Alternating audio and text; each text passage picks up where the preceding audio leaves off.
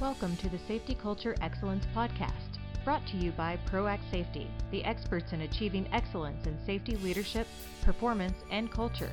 And now your host, Shawn M. Galloway. Changing attitudes. I am frequently asked how to change a worker's attitude. The answer is quite simple. Just tell the worker you want to talk to them about their attitude. It will change almost immediately. Unfortunately, the change will seldom be what you wanted. These dialogues beg the question of what place attitude plays in employment. In my opinion, employment is a rental of behavior and has little or nothing to do with attitude. That said, if attitudes turn into unacceptable behaviors, then the employer has the right to intervene and set the standard. It is virtually impossible to address attitude without it becoming a personal attack.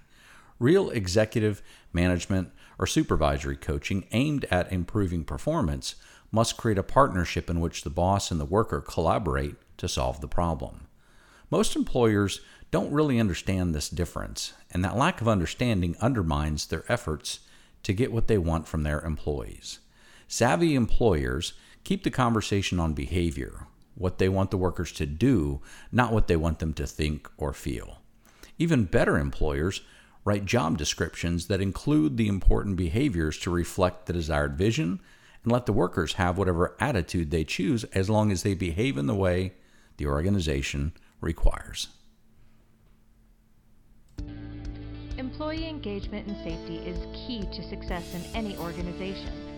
Our intensive three day Lean BBS certification workshop will allow you to internally customize a program to your culture, minimizing resistance and engaging workers. For more details, visit leanbbs.com.